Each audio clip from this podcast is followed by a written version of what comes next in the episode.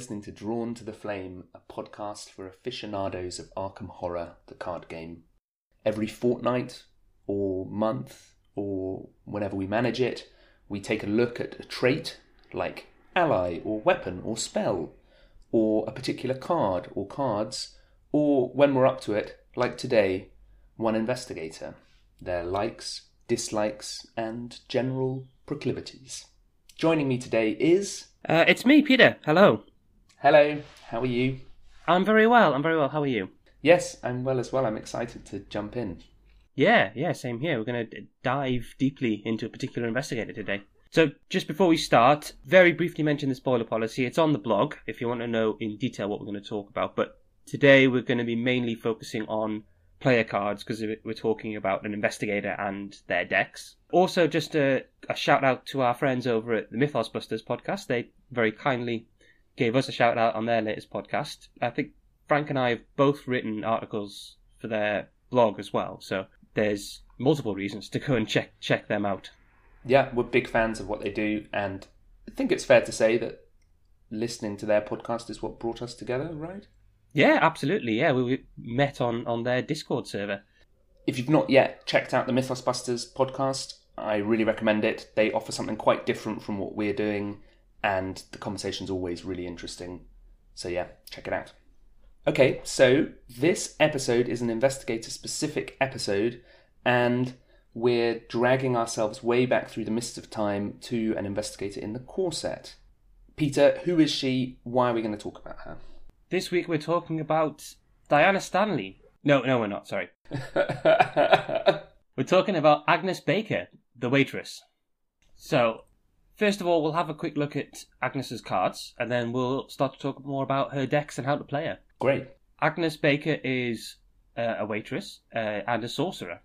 Uh, her stats are heavily skewed towards willpower, so she has five willpower and then three agility. And then her intellect and her fight are both down at two. Which is very interesting.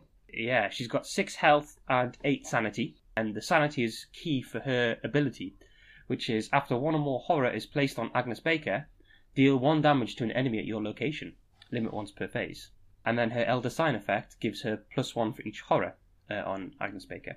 Finally, her deck building, she's got the typical 30 card deck size we've seen in all the other investigators so far. And while she can use Mystic cards of any level, she can use Survivor cards up to level 2 and Neutral cards up to level 5.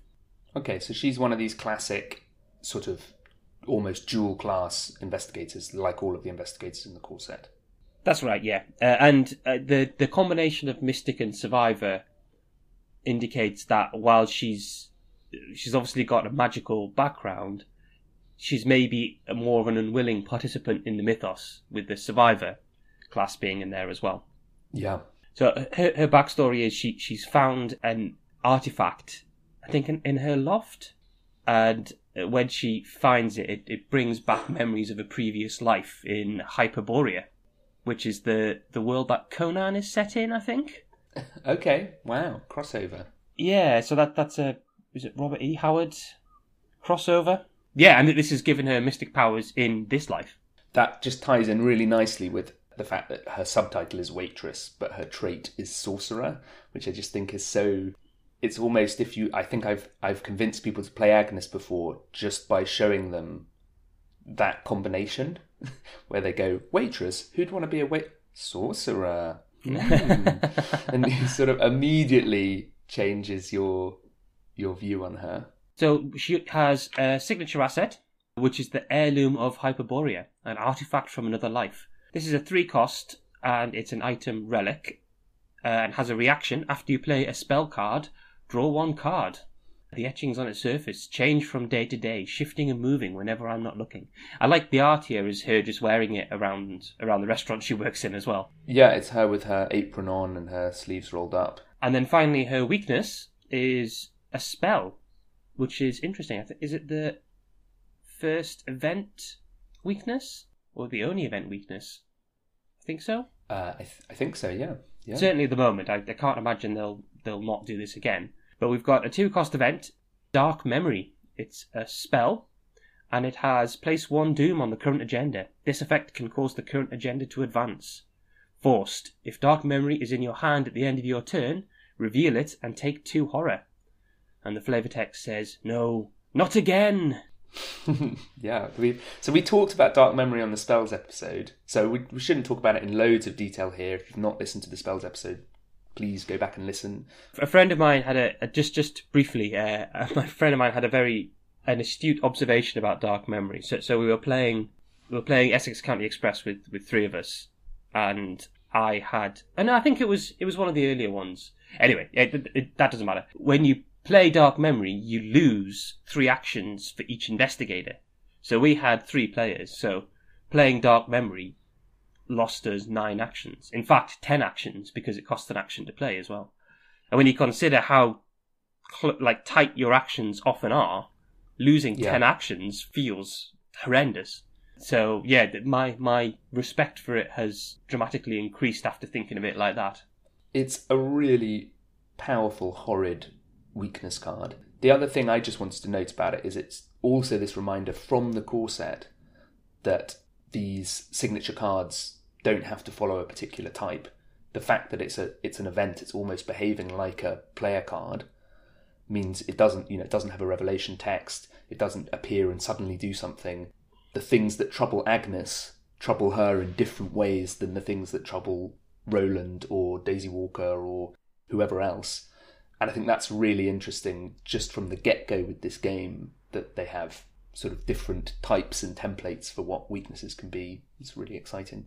Yeah, I- and the, I guess the other thing is interesting in Agnes is that you can use the forced aspect of it, reveal it and take two horror, to trigger Agnes's ability, and then also to draw a card with the heirloom. So There's a really nice little little um, sort of synergy between the three cards. Not really synergy, little yeah, I, we'll, we'll, we'll, complementary. we'll call it a kind of a wafer thin silver lining. Yeah, yeah. And I'm glad you mentioned her triggered ability because the other thing that some people don't know or that you might forget starting out is that that little circle with an arrow, the reaction trigger, that's optional always. It's not a forced effect. So when you take the horror from Agnes, dealing the damage, you don't have to trigger that if you don't want to. If you know, for instance, that you have Dark Memory coming up in your hand and you're not going to play it, you know that you're going to do a damage later in the turn, as it is. Just a handy, handy little detail. Well, should we talk about her ability for a bit? Because uh, it, it's one of the, I think, the most the abilities that shapes your how you play the character to a very large extent. Yeah, tell me more about it. Did, did that sentence make sense? It's one of the abilities that most shapes the character, how you play the character. I, d- I don't know. It's still early in the morning. I've only had one cup of coffee. Yeah. So yeah. So so how how she works?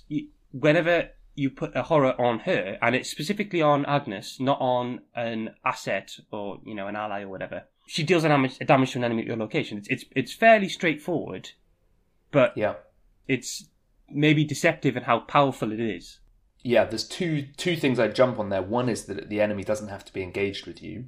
So it could be No, no, that's right. with, Yeah. with another investigator or just exhausted at your location. Oh, or, even know, if it's- or aloof. Yeah, even if it's aloof, exactly. If it's if it's just at your location, then then boom. And then the other thing is that limit once per phase. Most investigator abilities are once per round. The the once per phase does sometimes need some juggling and understanding of when the player windows are to make the best use of it. But it, what it does is it turns what is often a drawback, which is taking horror for something, into a positive, which is dealing damage. So this can apply when you're attacked. If you're attacked by something that that deals horror, it can work with cards. Spell cards are frequently balanced by having, if you pull a special token, the drawback is you take horror. So blinding light and shriveling both deal horror to you, and that becomes more powerful in the hands of Blinding Agnes. light doesn't. Blinding Oh, light so it's lose an action. Lose an action. Is yeah. it the upgraded blinding light does? Uh, yes, Yeah. that's right. Okay. So yeah. Do you want um, do you want to say that again, or do you want to leave in this correcting? Yeah, let's leave and let's leave in this bit where we're talking about correcting the correction. Okay. cool. And ward of protection as well. Cancel a revelation effect. Then Yes, of course, yeah, ward of protection as well. So all these cards, it's it's almost it's a drawback, but then it's not really a drawback. It's a it becomes bonus damage in the hands of Agnes. So her horror becomes a resource she's got or her sanity, sorry, she becomes a resource she's got. If she manages the horror coming in, then she can deal automatic damage. And dealing automatic damage, we, we've said it's powerful because it can hit anything at a location. It also doesn't re- require her to take a test. Yeah. So it's not, you know, you're you're not going into that chaos bag at all. So even a huge monster with a fight of seven or eight, I don't know how that would happen, but you know, even in that situation, she's still dealing automatic damage to it. Yeah, and the other thing to add to that is no test also sort of implies no action, and being able to deal damage actionless is very powerful as well.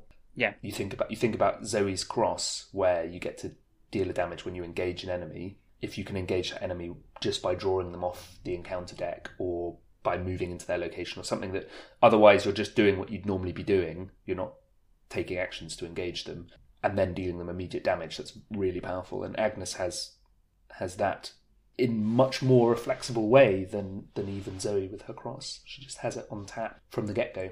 This ability then drives some of her early card choices, and the card I would pretty much always pick. In much the same way that, say, Old Book of Lore is a Daisy card, I'd say Forbidden Knowledge is an Agnes card. I hundred percent agree. Yeah, And so that, that lets you turn, so it comes into play with four secrets on it, which then turn into resources in your pool, but at the same time they deal you horror. So in the hands of Agnes, it becomes just a pinging device. So you, in any fast window, you can take off, or any player window, sorry, you can take off a secret and deal a damage to, to an enemy. So, you know, rats appears, you can just, just zap them. If uh, you need one more damage, you can just, you know, ping the forbidden knowledge, and you get paid for it at the same time.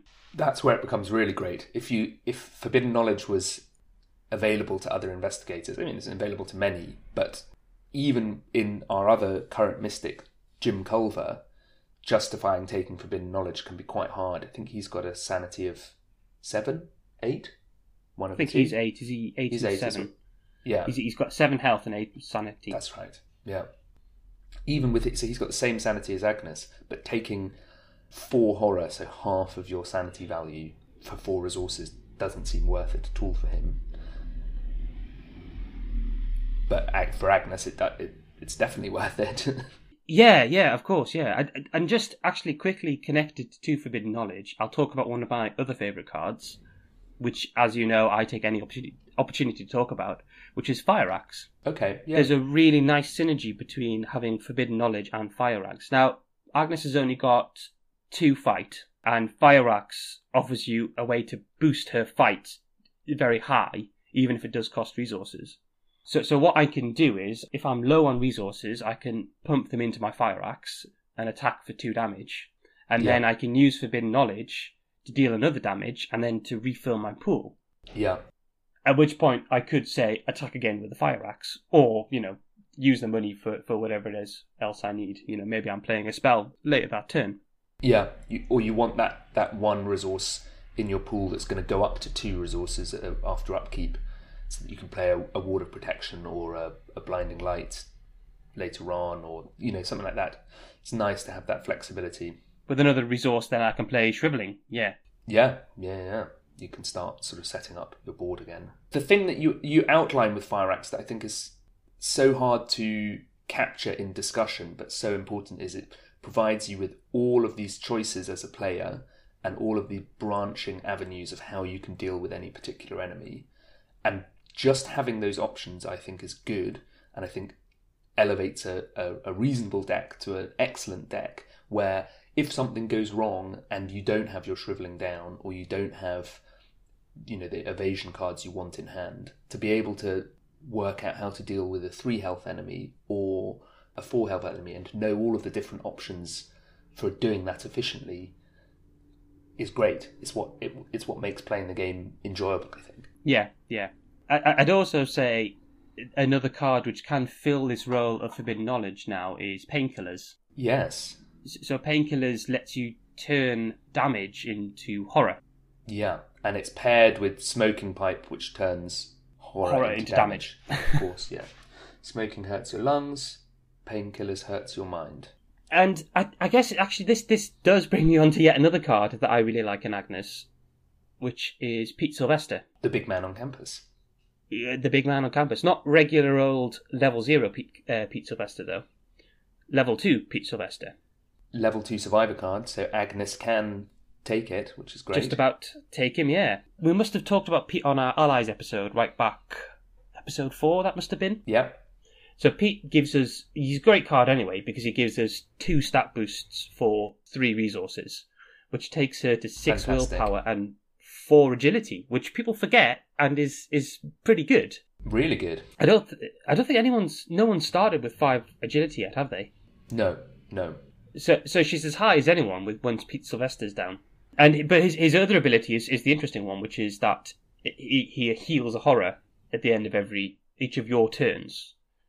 So if if you're taking horror in your turn, what you really want to do is get the most use out of Agnes's uh, sanity as possible. So you really want her ability triggering seven times or more Yeah. if you can heal yourself. So if you if you're taking horror after you've already dealt damage or before an enemy is in your location, you could put that straight on Pete. And he's a nice little bank for horror before you're ready to take it on to Agnes.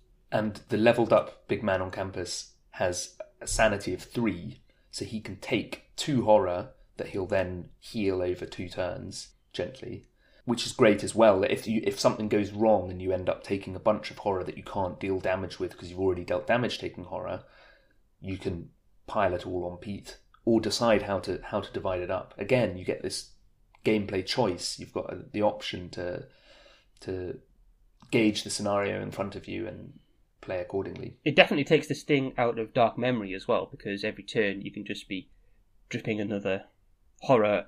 If it's if it's dealing you two horror every turn, if you don't want to play it just now, one of those horror can go on to Pete.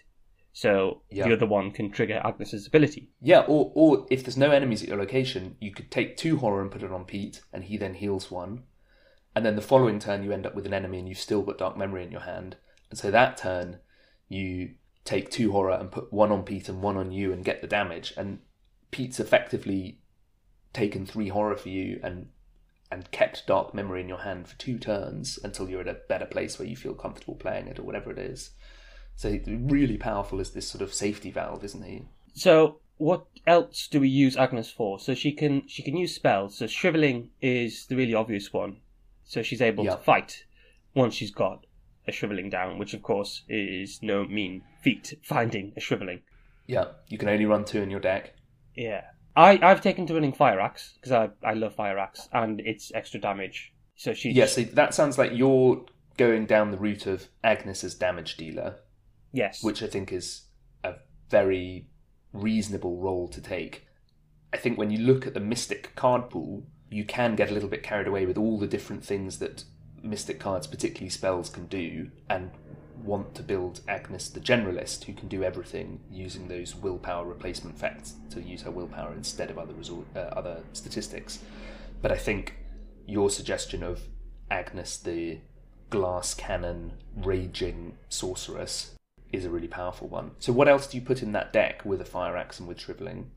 Well, to begin with, I do want some clue support there because if if you're not immediately faced with an enemy, then you're you're a bit stuck. I normally go for four clue cards. I know some people run more. If you're running a very cluey scenario, you might want to run more. The one I guess is a bit controversial is Rite of Seeking. I don't really like running that in Agnes because I tend to run Agnes quite poor. I only at, at the most I'm I'm probably on three resources getting ready to play a shriveling or, or, or Pete Sylvester.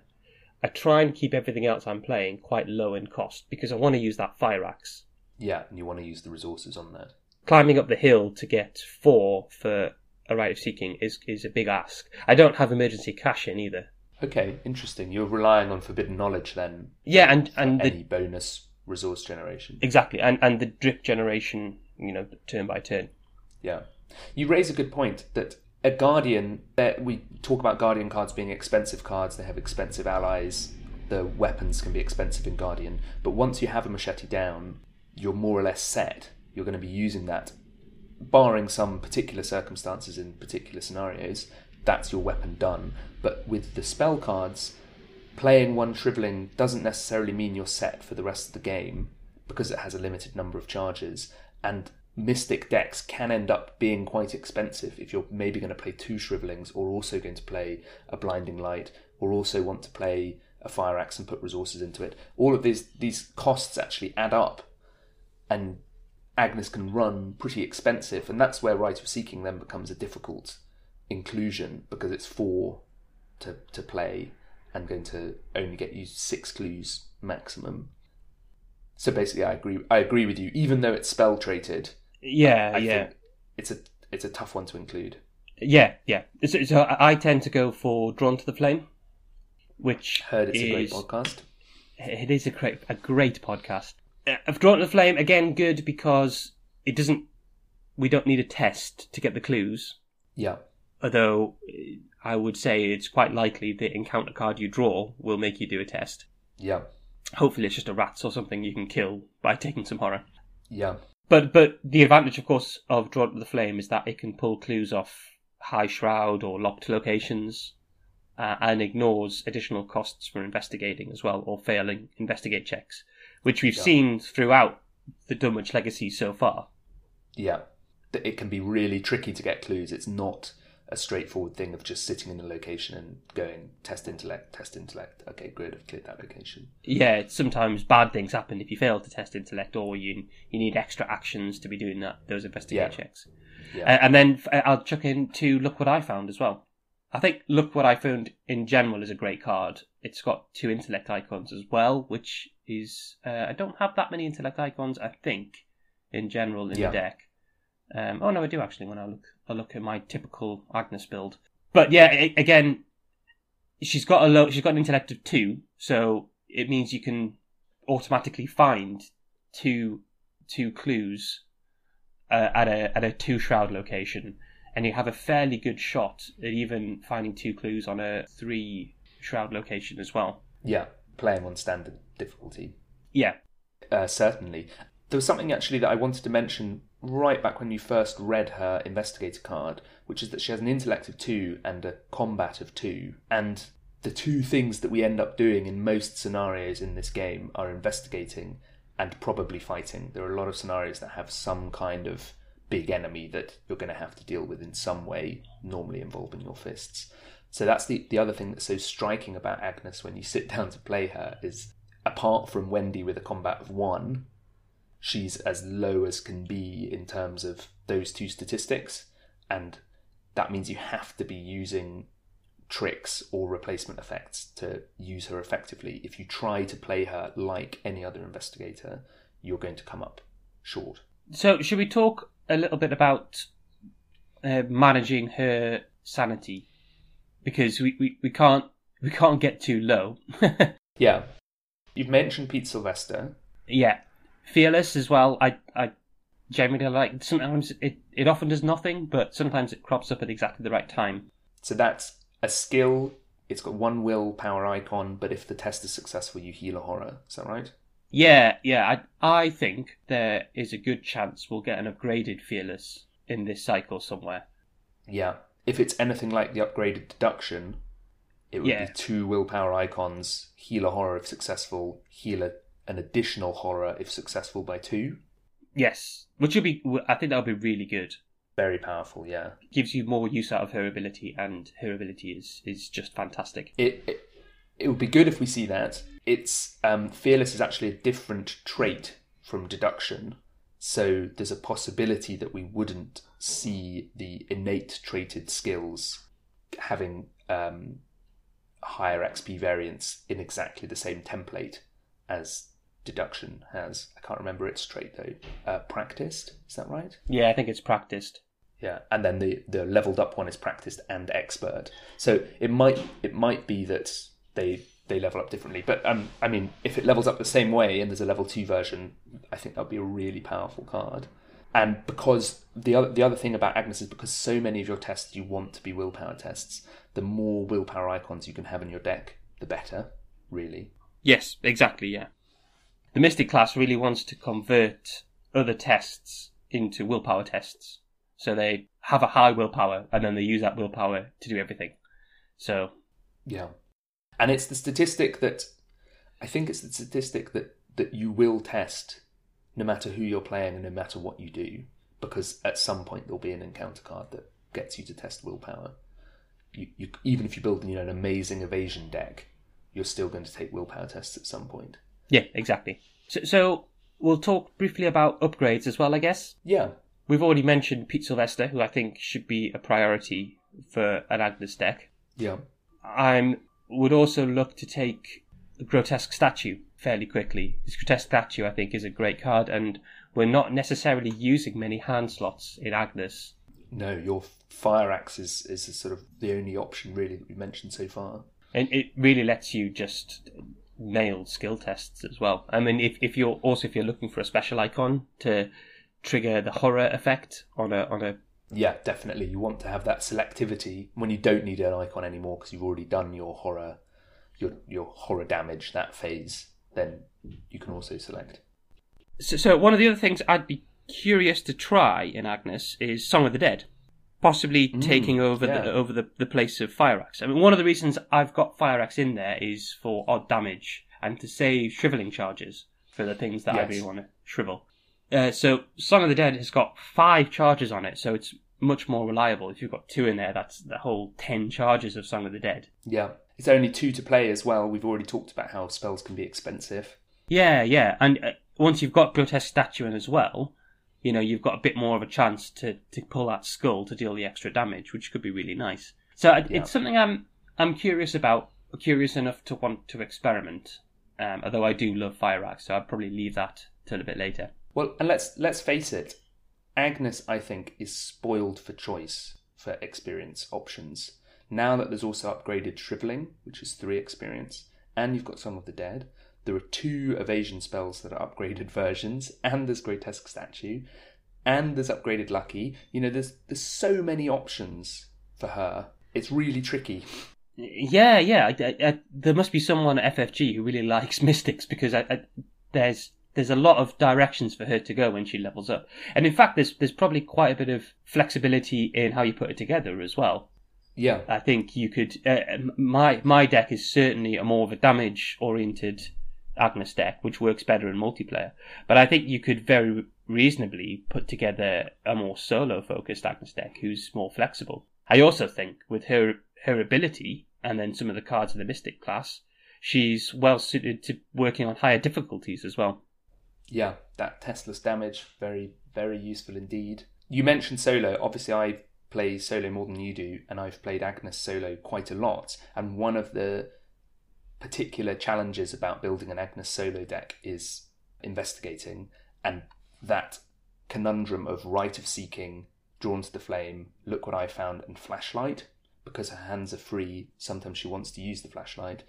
Working out how many of those cards you take, what's the right time to play them, you know, what are the locations that are worth using Drawn to the Flame on, which aren't. All of that is really tricky, and all of that can get in the way of also the, the meat of the deck being a really powerful damage dealing deck. You know, one of the worst feelings is when you know that you don't really need to investigate anymore and you want to draw into Shriveling or Fire Axe or whatever else it is, and the next card you draw is a Rite of Seeking, and then the card after that is a Flashlight, and you're thinking, why have I put so many investigating cards in this solo deck? And I, I wish I had a you know way of drawing through this deck more quickly. Yeah, yeah. Okay, I think that's about everything. I mean, the, the the question, the final question that that I've noted down is, what do we particularly enjoy about about the investigators we talk about?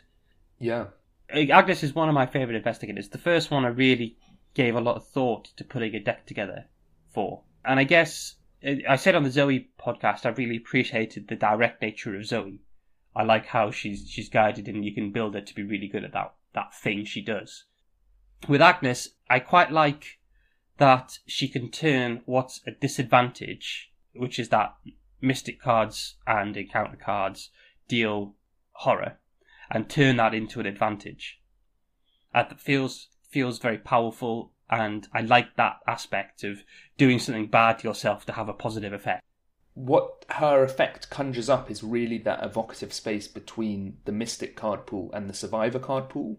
She's really, you know, she's got to she's got to be taking the hits to be able to to kind of come back from that adversity and do the damage. I think that's it really captures part of the nature of the survivor class, which is all about uh, success through adversity and making the most of a bad situation. And she's one of the people that really embodies that by making the most of a bad situation by munching people's brains as they drive her slowly crazy. Yeah, yeah, cool. Have we said everything we want to say? yeah. I, I think I'm. I think that that's me on Agnes. Really. Great. I mean, I'm sure we could probably talk for another half an hour or so. We've, we, there's a few things we haven't touched on, but can leave some things for people to discover themselves. Great. So we hope you've enjoyed this episode. You can find us on Facebook. We're Drawn to the Flame podcast on there. You can find us on Twitter. We're Drawn to the Flame podcast. You can email us, drawn to the flame podcast at gmail.com. And my mind's gone blank about other things that we should. Do we need to say us as well? Uh, yeah, yeah, Yeah, yeah. yeah. Self self pimp. Peter, where can people find you if they want to talk to you? Uh, I'm everywhere as Unitled, which is U N I T L E D. So I'm on the the Mythos Busters Discord. I'm on Reddit. I run the card of the day thread on Reddit. Um, on Twitter. Yeah, it's it's a very good thread. And yeah, I'm on Twitter. And yeah, just drop me a message on anywhere you see me. And you can find me on Twitter. I'm FB, which is EPH underscore BEE. And I'm also on that Discord channel. I'm sometimes on the FFG forums as Zooey Glass. I think I have Silas Marsh as my avatar. Can you imagine when he becomes an investigator in this game? It'd be so good. And yeah, similarly, say hello if you want to. We welcome your feedback. Thank you very much for listening. Thank you.